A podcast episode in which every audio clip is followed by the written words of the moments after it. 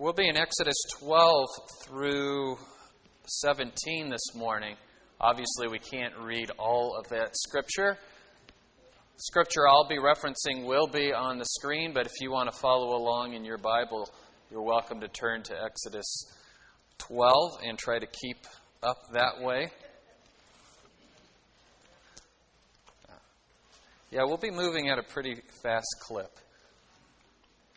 Last week, Nathan took us through the ten plagues as God prepared to move his chosen people, the nation Israel, out of Egypt into the promised land, the land that he had promised Abraham, the land that Israel inhabits even today as we speak. Not all of the land, but a small portion of it. And Nathan ended the sermon last week pointing out that that Passover lamb was a symbol that points us to Christ. And then we took the Lord's Supper together. Jesus Christ, our new Passover lamb. And we move into a section of Scripture now where there's so much obvious symbolism, or what theologians would call uh, typology. Typology. These actual events or actual things in the Old Testament Scripture that point us to either Christ or spiritual truth. And we have to be careful here. So let me say at the outset you have to be very careful not to allegorize your Bible. Do not allegorize your Bible. Don't look at these things that happened in history and say, well, maybe it didn't really happen. That's just a story that that God is using to point us to spiritual truth. God actually created the heavens and earth out of nothing. God actually created Adam and Eve. They're actual people. There was an actual fall in Genesis 3. Amen. But we know as God reveals more and more truth to us as his story unfolds, we start to understand that there was deeper spiritual meaning behind a lot of these events. So when you read your Bibles, first and foremost, start with who are these people, what happened then in history, and why did it happen, and what did it mean for them. And then the prophets or the New Testament authors might take that event and pull out for us deeper spiritual truths or other layers of spiritual truth. But what you should always do as you're reading your Bible is say, what transcendent truth is God teaching to these people at this time in history? And carry that transcendent principle. By transcendent, we mean it, it goes above time and culture, and it's true for us as well. It's true for us just in a different context. But people haven't changed. We're going to see Israel complaining and grumbling in the desert, and last time I checked the mirror, there was a complainer and grumbler staring me in the face. And God did this great miracle of saving them out of Egypt into a new land flowing with milk and honey. And God has saved me out of slavery to sin and into righteousness and eternal life. And I often find myself saying, well, at least back in Egypt, at least back in Egypt, you know, it was comfortable. And you can convince yourself that it was a better life before your salvation. So, those are the kinds of things that we're going to look at this morning. And this particular chunk of Scripture coming up is so packed with symbols of Christ. The strategy was either pick one and really go into it deeply, or hit them all more on the surface level and let you dig in more deeply this week. So I'm going to opt for the latter. We're going to look at 10 signs from the Exodus that point us to Jesus Christ. Remember what Jesus said on the road to Emmaus? All of the law and the prophets point to me. That doesn't mean read your Bible and pick up every rock in the Old Testament and look under it for Jesus Christ.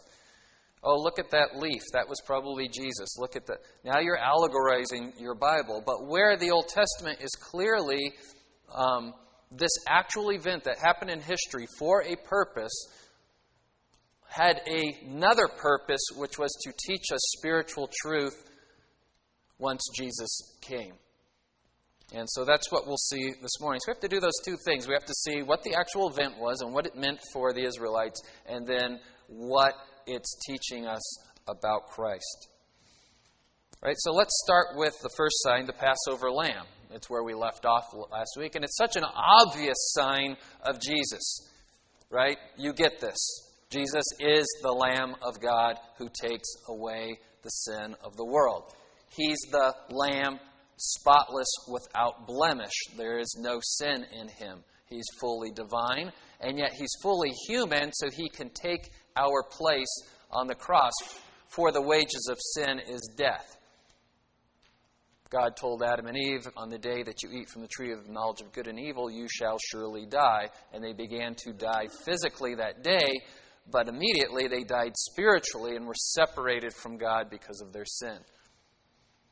And so this Passover lamb points us to the Lamb of God who would come.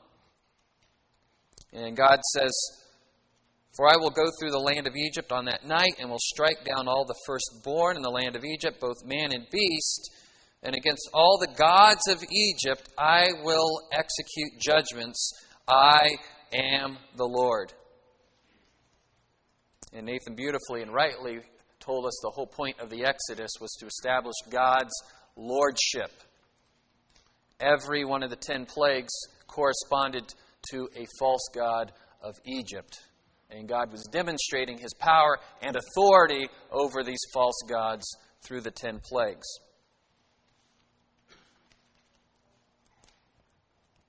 People were told to take the Passover lamb, bring it into your house, and the lamb was to live in the house for a while so the family could get accustomed to the lamb. It almost became the family pet, this beautiful little little lamb.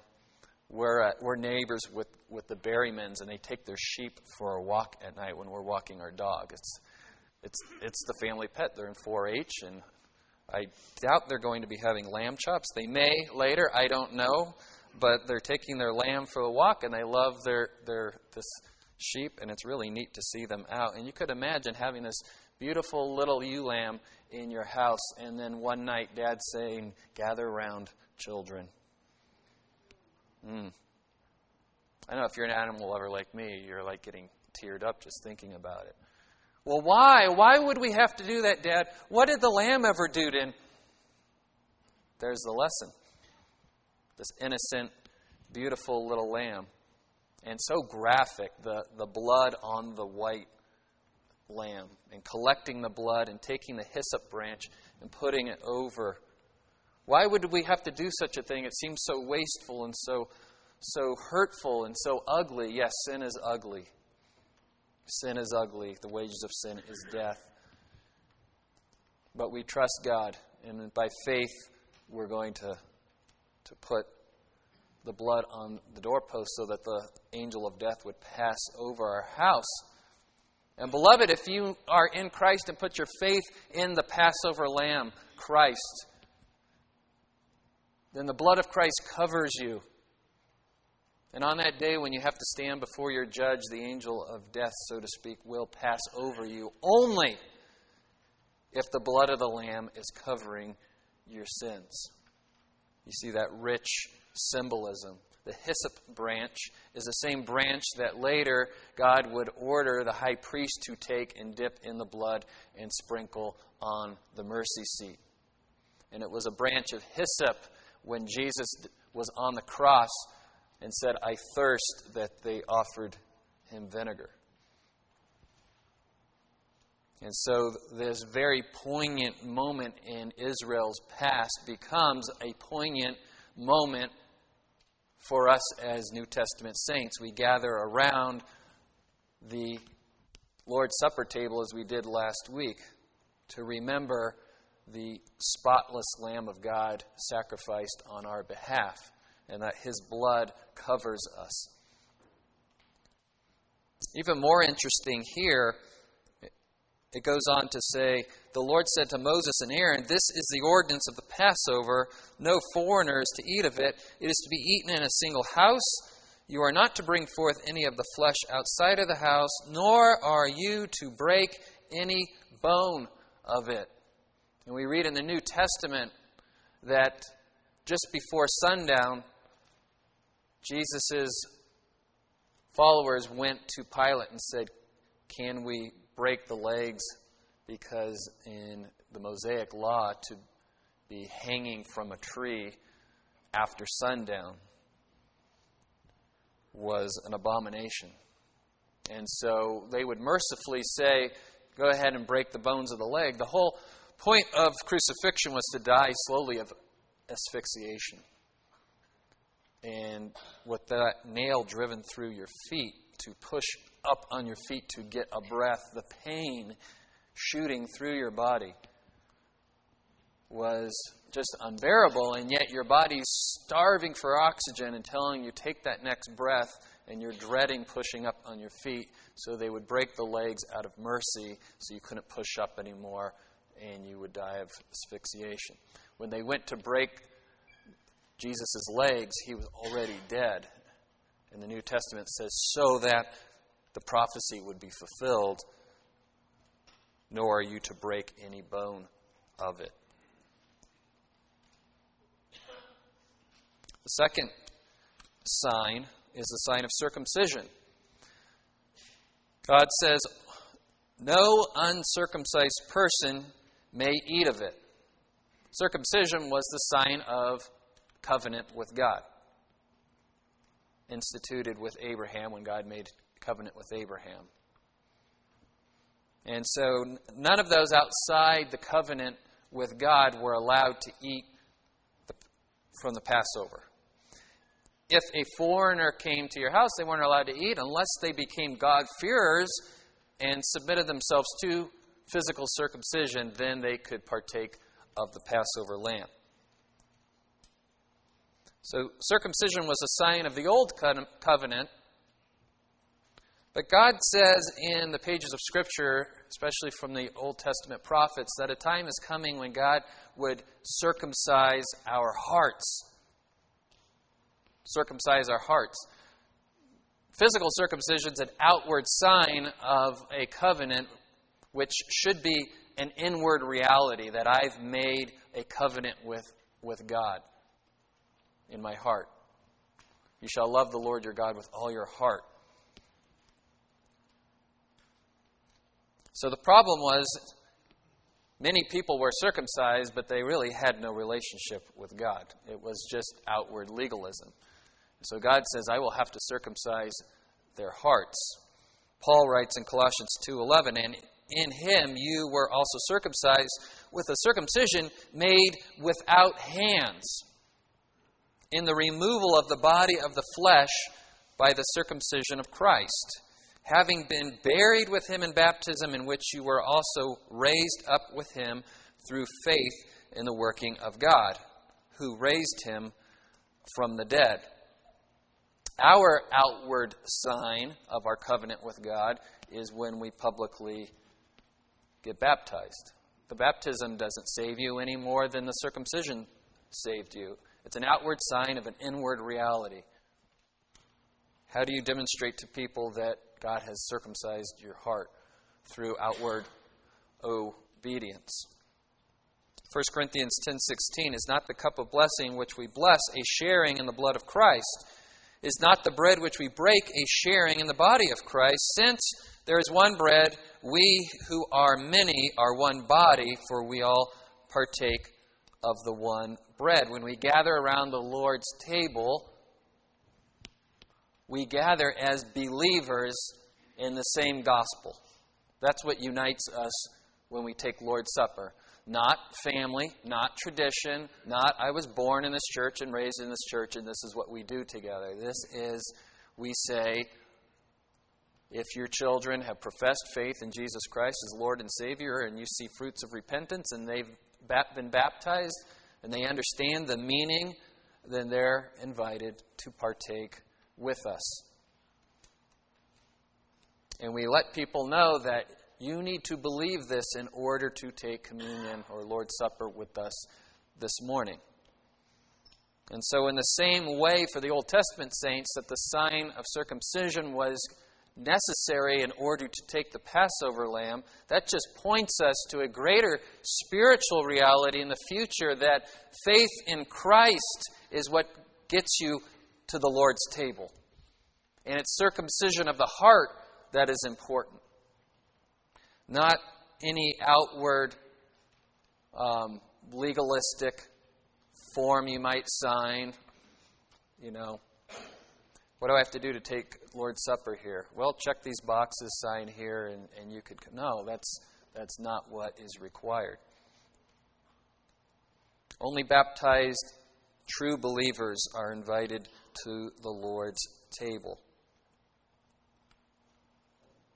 Number three, the sign of the unleavened bread. The sign of the unleavened bread. Exodus 13:3 Moses said to the people, Remember this day in which you went out from Egypt from the house of slavery, for by a powerful hand the Lord brought you out from this place, and nothing leavened shall be eaten. What is leaven? It's the yeast in their bread that makes the bread rise.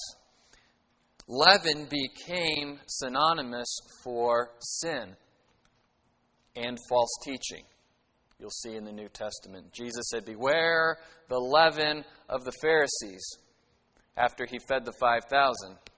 And the apostles thought he was still talking about bread. You know, they're thinking, okay, do the Pharisees make bread and sell bread and we're not to eat that? No, leaven is false teaching, the old way of life, this legalistic Pharisaic Judaism, that you can earn your way to God through your own good works. And he says, a little leaven ruins the whole lump. You allow a little false teaching into your doctrine, and it, it will spread. Sometimes we'll hear people outside our community say Country Oaks puts too much emphasis on doctrine. I don't think you put enough emphasis on doctrine, not at the expense of living out your doctrine, and if we're guilty of that, we need to repent. And I would say everybody at some time in their life or sometime this week will be guilty, sometime this day, of not living out their doctrine. But the answer isn't to get rid of sound doctrine. Without sound doctrine, how will you know how to live? What will the corrective be?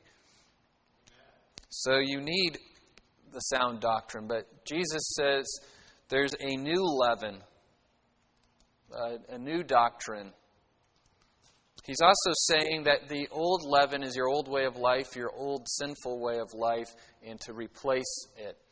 And so this commandment was to leave your house and not uh, eat leavened bread, only unleavened. It, it was to teach a lesson. We're putting the old behind us, we're going to something new. Also, we don't have time to wait for the bread to rise. It was hurry. There, you must leave now.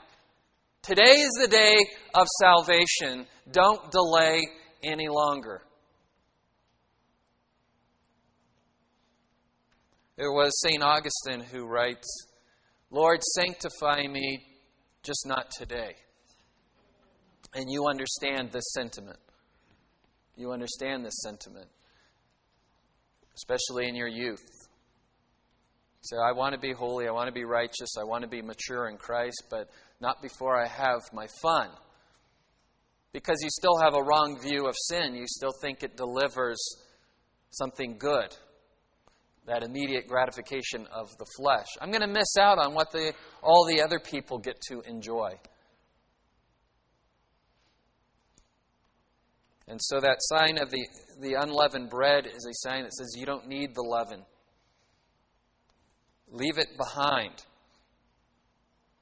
In fact, it would become part of the Mosaic law that during uh, the festival they'd have to clean their houses thoroughly of all leaven, clean it out of their mixing bowls and kneading bowls, and because it became synonymous with sin in their old way of life. Of course, what does legalism do?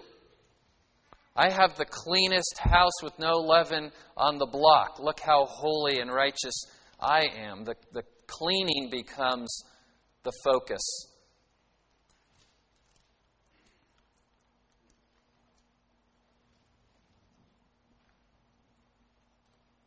1 Corinthians 5 8, Paul says, Therefore, let us celebrate the feast not with old leaven, nor with the leaven of malice and wickedness, but with the unleavened bread of sincerity and truth. I just want to go back to that point. I know we've got people sitting in here today who want to follow Christ and have professed faith in Christ, and yet you want to bring your leaven with you. You want to bring the leaven with you. You want to bring the culture with you. You want to bring the culture's values and morals with you. You want to bring some aspects of your old life with you.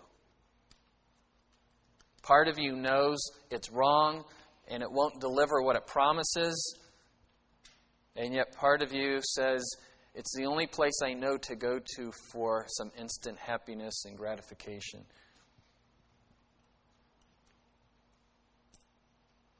Nothing leavened shall be eaten. Let us celebrate the feast not with old leaven, nor with the leaven of malice and wickedness, but with the unleavened bread of sincerity and truth. Sign number four, the sign of the firstborn. Exodus 13 11. When the Lord brings you into the land of the Canaanites, as he swore to you and your fathers, and shall give it to you, you shall set apart to the Lord all that first opens the womb. All the firstborn of your animals that are males shall be the Lord's. Why this emphasis on the firstborn? Remember, Nathan taught us that the firstborn was more than just that first son that was born into the family, he represented the family's future, the hope of the family. And so God says to consecrate the firstborn to Him, set, set it aside for Him. Why? Because that was the price of redeeming Israel out of slavery. But not their firstborn who paid the price? Somebody else. The Egyptians paid the price. And what a terrible morning that was. And you know that the Israelites weren't completely separated from Egyptians. They had Egyptian friends, they knew Egyptian families. And when tragedy strikes another family, especially their children, isn't that the first thought? You hug your children a little more tightly because you immediately think, oh, what would that be like? How devastating. And for some, maybe who were persecuted worse than others, and some whose baby boys were thrown in Nile, maybe there was a moment of revenge or vengeance. But I would hope it wouldn't linger. It's a terrible thing. Terrible price because sin is terrible, and we serve a holy God. And that price of the firstborn in Egypt dying was a terrible, horrible, graphic reminder of what the wages of sin really are. And yet, it was even more than that. It pointed us to God's firstborn, Jesus Christ, who would pay the price of redemption to redeem us out of the slave market of sin. Not that Jesus, as the second person of the Trinity, was born at some time. Yes, he was born a man when he took on human flesh, but he's always existed. He is eternal. He's God. Firstborn's a title. It's less a descriptor of being born and more a title of prominence, eminence, first place. In fact, let's read Colossians 1:15 together. He, Christ, is the image of the invisible God. Well, what is God like? God sent us his son to show us what God is like. the firstborn of all creation. Occasionally, Jehovah Witnesses will come to my door. They come to your door too. They point to this verse to say that Jesus isn't eternal. If they would just read the next verse, of course, I don't know what their translation says, but for by him all things were created. Well, if Jesus is created and he's part of the all things, how does he create himself if there was a time he didn't exist? Doesn't make any sense for Jesus not to be eternal. He's eternal. For by him all things were created, both in the heavens and on earth, visible and invisible, whether thrones or dominions or rulers or authorities. All things have been created through him and for him. He is before all things, and in him all things hold together. He is also head of the body, the church, and he is the beginning the firstborn from the dead, so that he himself will come to have first place in everything. Now, you understand this firstborn is, is this title, this position, because Jesus raised other people from the dead. Right? He raised Lazarus from the dead. Wouldn't he be the firstborn from the dead? Well, Lazarus had to die again later. What this is saying, he's the firstborn of those of us who will be resurrected and have eternal life. I'm thinking as I read that, I'm sure so glad that our church mission statement isn't something we concocted. The Bible's been saying it's all about Jesus. Well, from Genesis all the way to Revelation, it's been all about Jesus. Romans 8:29 Paul writes, "For those whom he foreknew, he also predestined to be conformed to the image of his son." He's the firstborn. He is the image and the picture we are all trying to attain towards. In order that he might be the firstborn among many brothers. Adam was the firstborn of the human race. And being our firstborn, he becomes our representative, our, our federal head. And he failed and plunged the whole human race into sin. Jesus becomes the firstborn from the dead. Firstborn from the dead. He's our new federal head. Believers in Christ He's our representative, He's our, our firstborn.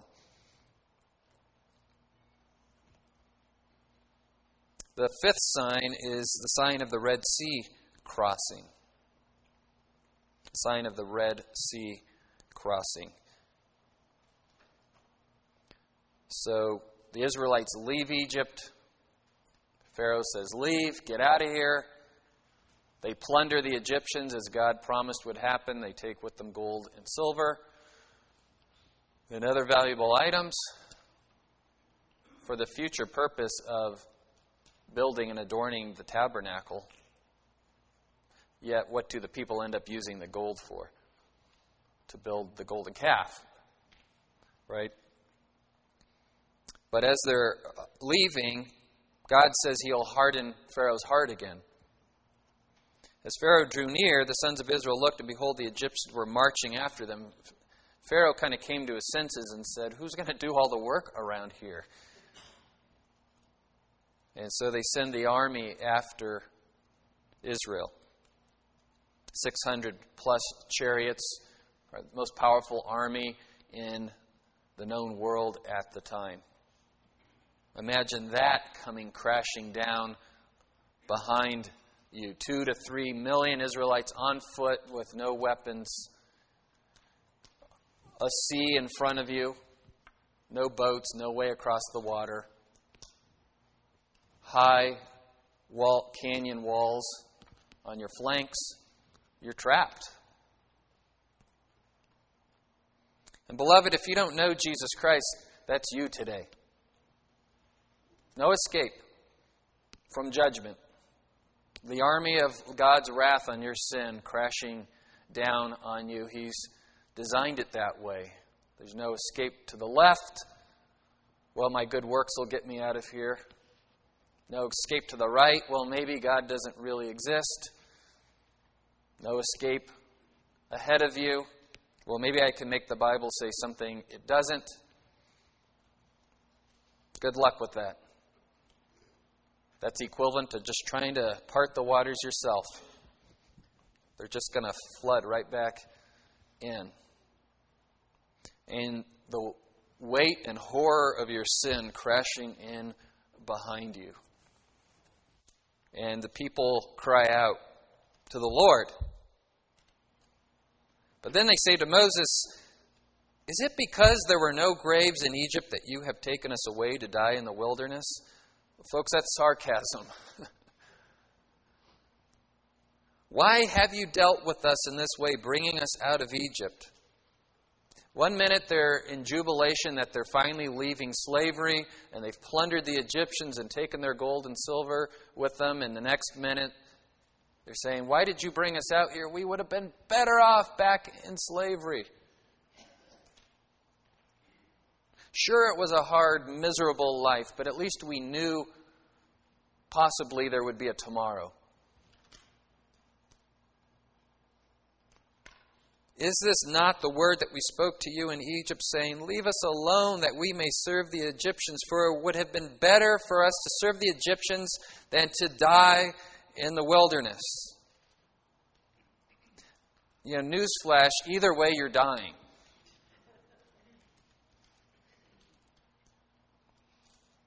But Moses said to the people, Do not fear. And I love this stand by and see the salvation of the Lord, which he will accomplish for you today.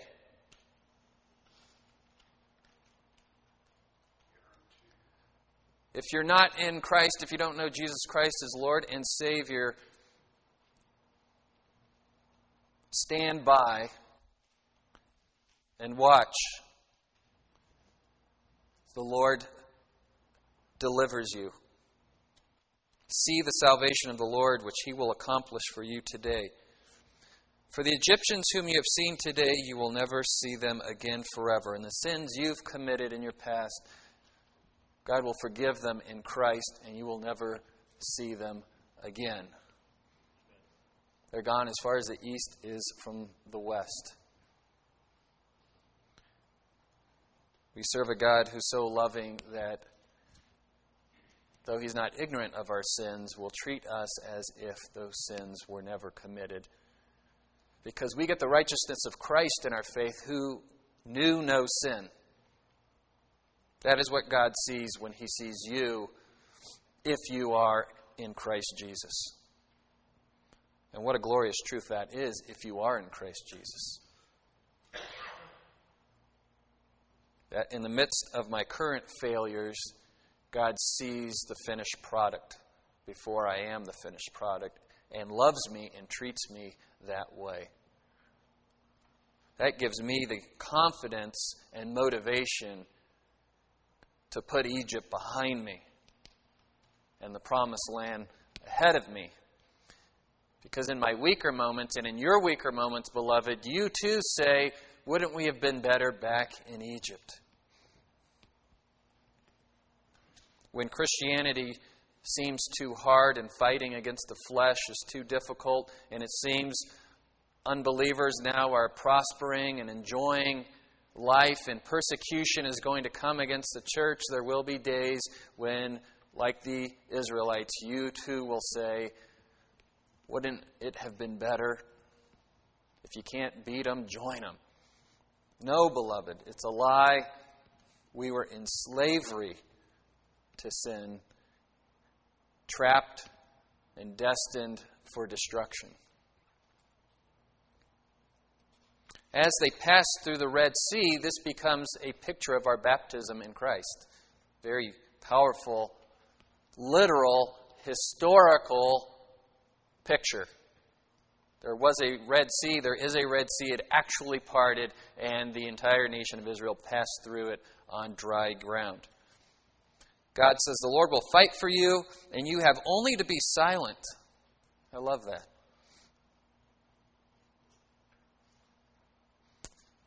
The Lord said to Moses, Why do you cry to me? Tell the people of Israel to go forward, lift up your staff, and stretch out your hand over the sea, and divide it, that the people of Israel may go through the sea on dry ground. And I will harden the hearts of the Egyptians, so that they shall go in after them, and I will get glory over Pharaoh and all his host, his chariots, and his horsemen. And Paul picks up on this imagery in many places in the New Testament, but specifically here in Romans 6.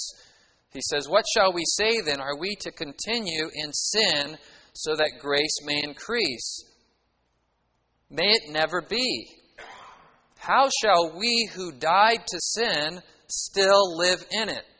In other words, how are we who were once slaves in Egypt and now been set free go back to slavery? It is for freedom God set Israel free. It is for freedom God set us free in Christ. Freedom from our old way of life in slavery to our sin, enslavement to our sin. Or do you not know that all of us who have been baptized into Christ Jesus have been baptized into his death? The Israelites were as good as dead on this side of the Red Sea and then they passed through. And if they tried to cross the Red Sea on their own, they would have been as good as drowned. And they passed through and came out the other side alive. And then the walls of the Red Sea crashed in on the Egyptian army. And I love that God closed up the Red Sea, no going back. Beloved, no going back to your old way of life. Why would you want to go back? I say that rhetorically. I understand what the temptation is. I'm tempted to go back to my old way of life, but why would I? I remember the glorious day of my salvation and the, the freedom from the guilt and shame of sin and the, just the, the new heart it gave me and the new behaviors that immediately came out of it. And so God tells Israel, and you'll, you'll find that in the pages of the Old Testament, the Red Sea crossing is, of all of God's miracles, the most often cited. Because it would become a picture of our salvation in Christ. Look what God did for us that we couldn't do for ourselves. We are good as dead. We were baptized into Christ's death. And when we came out on the other side of the Red Sea, raised to walk a new life. What do we say when we baptize here? Buried with Christ in baptism, raised to walk a new life. Number six, the sign of the pillar of cloud and fire. There's God sent a pillar of cloud, and he was in the cloud and in the fire, leading Israel by day by the pillar of cloud and by night by the pillar of fire. But even more than that, as they waited for the Red Sea to part, God used the pillar to create separation between Egypt and Israel. Exodus 13:22 The pillar of cloud by day and the pillar of fire by night did not depart from before the people the angel of God who had been going before the camp of Israel moved and went behind them, and the pillar of cloud moved from before them and stood behind them. So normally the pillar is in front of them leading the way, but now you have the Red Sea here. The pillar moved behind them and pushed the Egyptian army back to create space and time for the miracle to occur and for the people to cross on foot.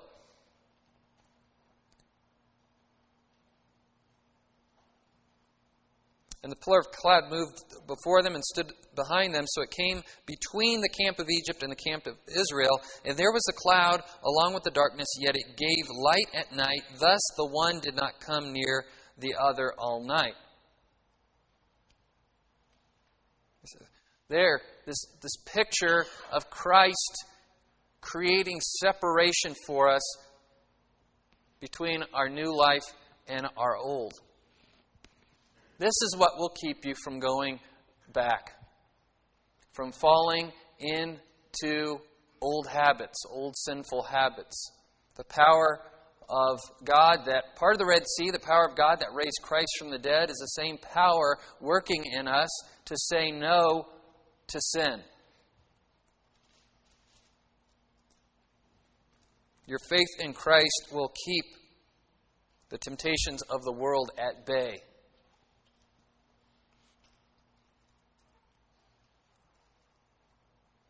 And it says, The pillar of cloud by day and the pillar of fire by night did not depart from before the people.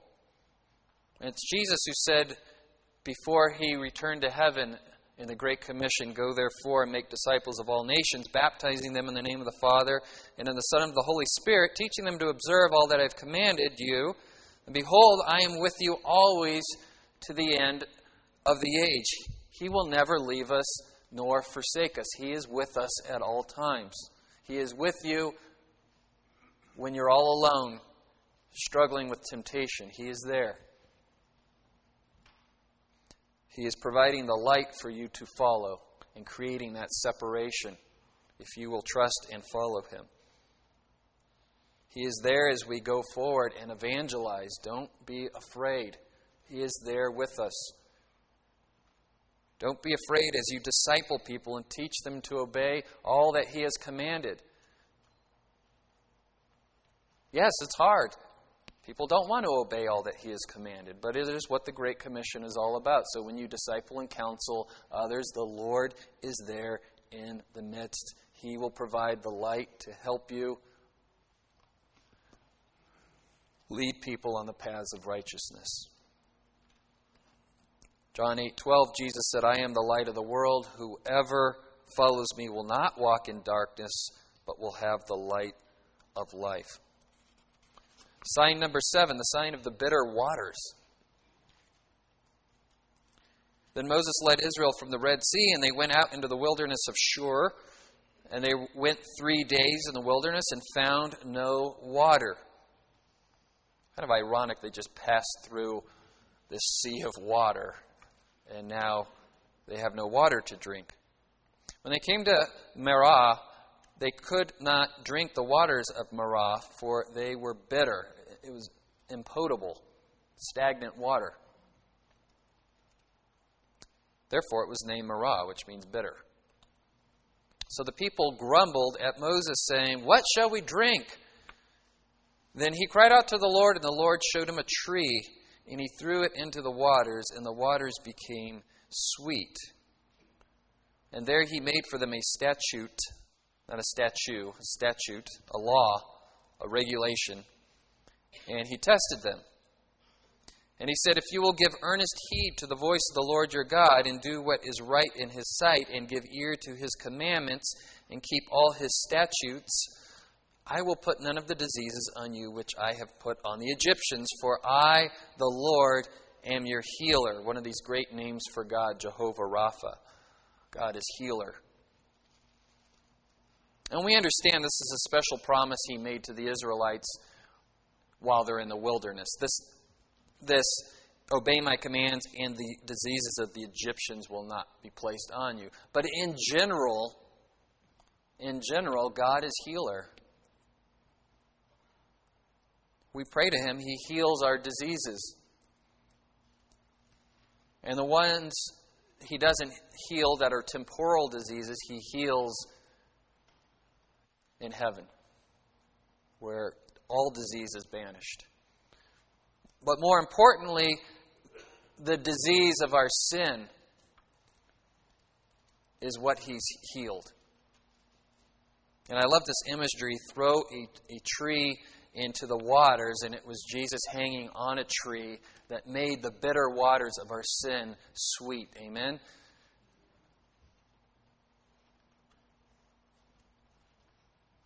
You see, these things aren't accidents, the way God arranged all of these happenings. I mean, for the people of Israel, they realized that God, it was God's power that changed the water from bitter to sweet that they would have to depend on God for everything, even water. by three days they would have been dehydrated and parched and wouldn't have survived much longer.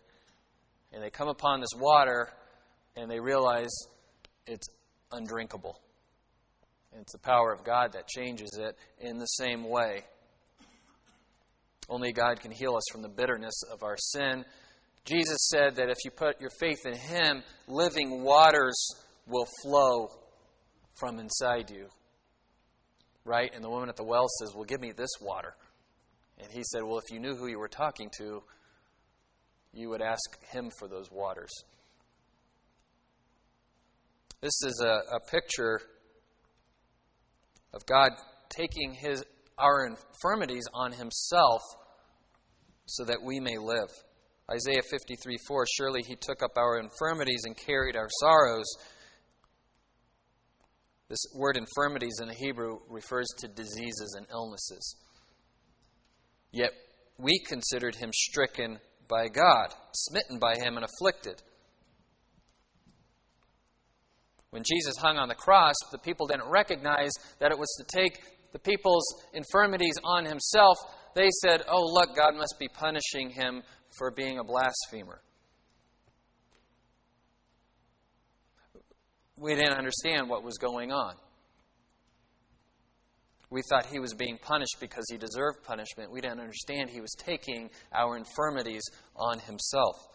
Matthew 8:17 This was to fulfill what was spoken by the prophet Isaiah. He took our illnesses and bore our diseases. This is after he touches a leper and heals him, right? Nobody could touch a leper in those days for fear of getting the leprosy yourself, and the leper was unclean. And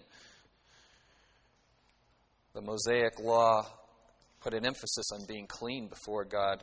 1 Peter 2:24 He himself bore our sins in his body on the tree that we may die to sin and live to righteousness by his wounds you have been healed Ephesians 4:31 Let all bitterness and wrath and anger and clamor and slander be put away from you along with all malice be kind to one another tenderhearted forgiving one another as God in Christ forgave you. Beloved, is your heart bitter this morning? Bitterness of unforgiveness, bitterness that God is holding back. You don't like the way your life has turned out.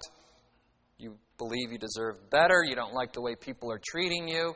You don't like your position in life. You don't like your job.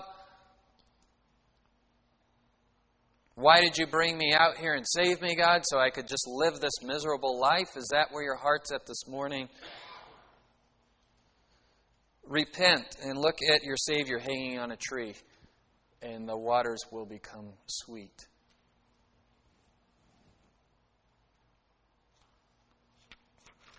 Sign number eight, the sign of the bread of heaven, manna. Exodus 16:2 and the whole congregation of the people of Israel grumbled against Moses and Aaron in the wilderness. Are you seeing a theme? And the people of Israel said to them, Oh, would that we had died by the hand of the Lord in the land of Egypt, when we sat by the meat pots and ate bread to the full. For you have brought us out into this wilderness to kill this whole assembly with hunger. Yeah, we were in slavery, but at least we had a little meat to eat and bread. Oh, sure, they threw our sons into the Nile. Oh, sure, we had to toil day and night making bricks for Pharaoh to make a shrine to him as a false god. But at least we had food to eat.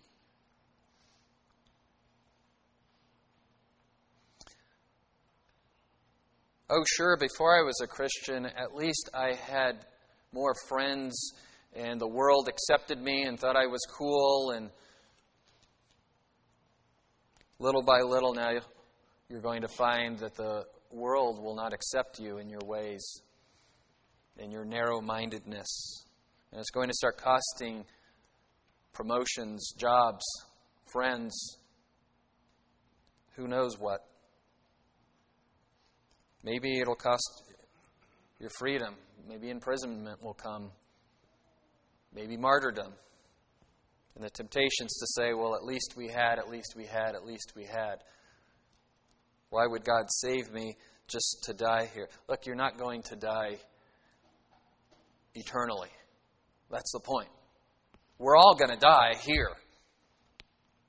But what happens after we die is what's important.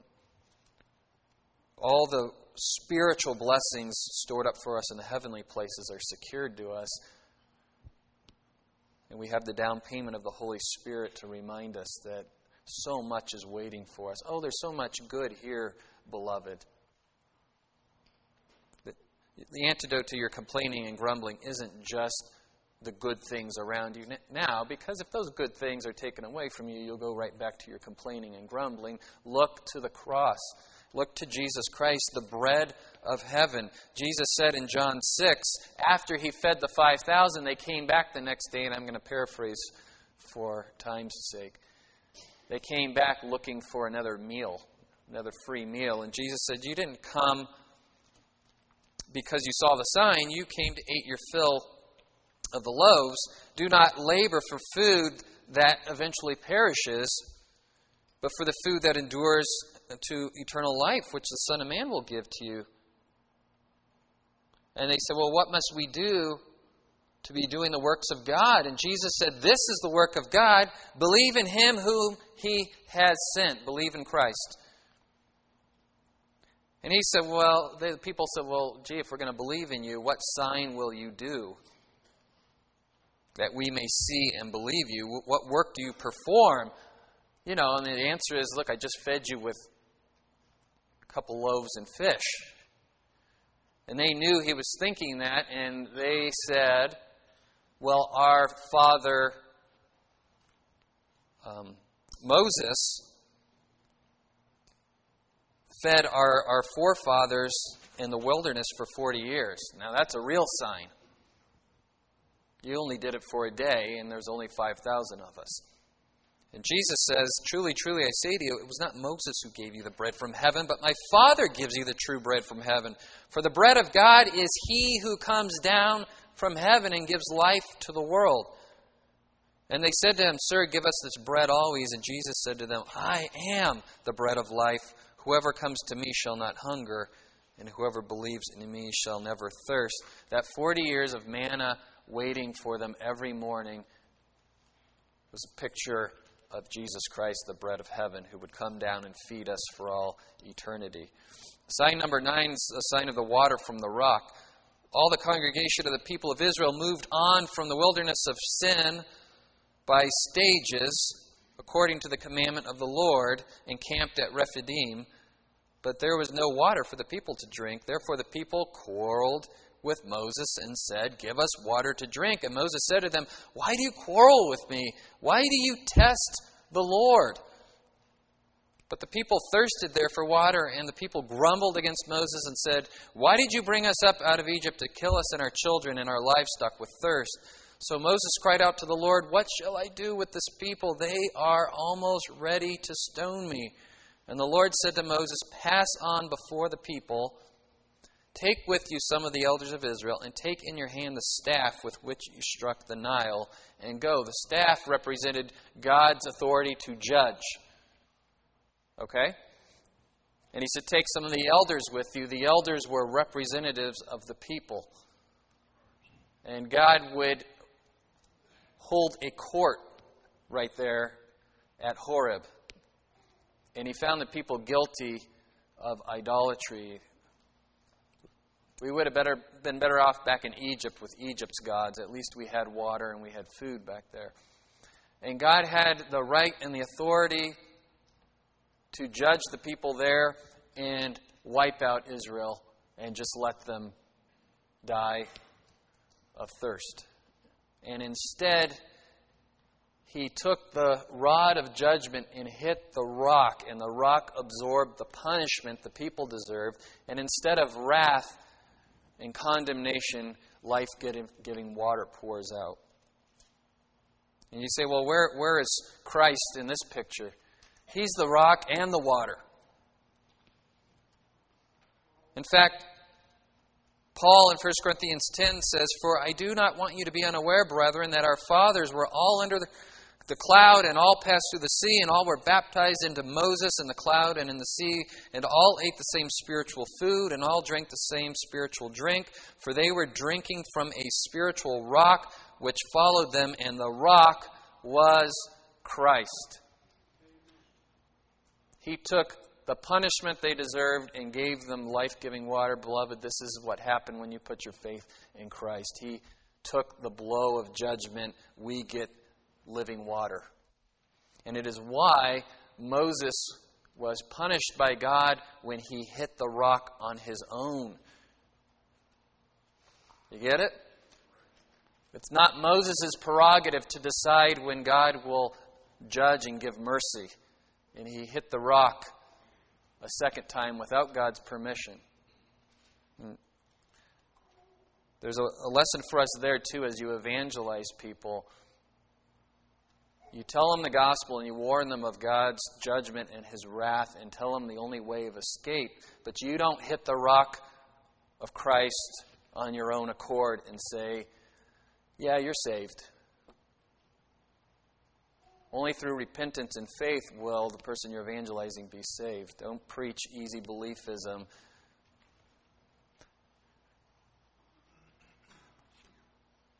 Yes, God's already paid for your sins, but it won't be actuated to your account until you put your faith in Christ. The last the last sign is the victory over the Amalekites. The Amalekites, Amalek descended from Esau. Esau became synonymous in Israel's history for the flesh because he was the firstborn and he sold his birthright for instant gratification, a bowl of stew.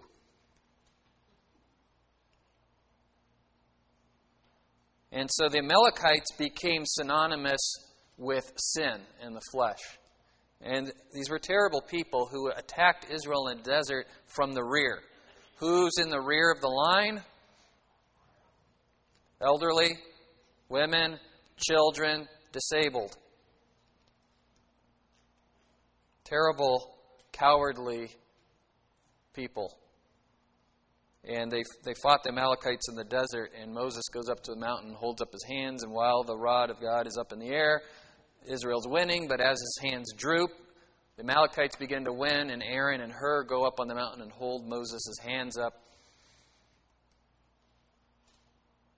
And certainly, Moses and the rod of God is teaching the people that the victory only comes through God. God will deliver the victory. And certainly you understand that is the case when it comes to our sin. Only God can deliver the victory. In fact, when they defeat the Amalekites, Moses calls the place the Lord said to Moses, Write this as a memorial in a book and recite it in the ears of Joshua, that I will utterly blot out the memory of Amalek from under heaven. And Moses built an altar and called the name of it, The Lord is my banner, Jehovah Nisi. The Lord is my banner, the banner that goes ahead of the victorious army. A hand upon the throne of the Lord, the Lord will have war with Amalek from generation to generation. Agag was an, from the Amalekite people. And remember, Saul wouldn't kill Agag, King Agag, and Samuel came and hacked him to pieces. And who's the villain in the book of Esther? Mordecai, the last of the Amalekites. And he almost wipes out all of Israel, and that is the last Amalekite. And God does finally wipe out all the Amalekites of the earth. And Amalek becomes synonymous for sin. You let it hang around and it'll come back to haunt you. Amen? And so you hack it to pieces and you eliminate it out of your life, and God will give you the victory. So if you're here this morning and you don't know Christ as your victor, put your faith in Jesus Christ this morning. Do not leave. Today is the day of your salvation. Do not delay. Don't take the leaven with you out the doors this morning, leave it here at the foot of the cross. And if you do know Christ as Savior, look at all of these pictures that point us to Him, strengthening our faith in Christ and in the Scriptures that point to Him. That He has delivered us from the bondage of slavery to sin, just like the Israelites or the Egyptians, and you don't need to go back to slavery. He's brought you through the Red Sea, He's brought the waters back together. There's no turning back. Don't let the devil and the world tell you you're missing out back in Egypt. You're not. March forward to the promised land in faith. And don't complain and grumble along the way, but give God the glory and the thanks and the praise. Amen. Amen. God bless you. You're dismissed. I will be out of town this week on vacation with my family. Nathan and Craig and the elders will be happy to take care of all of your spiritual needs this week. Amen. God bless you.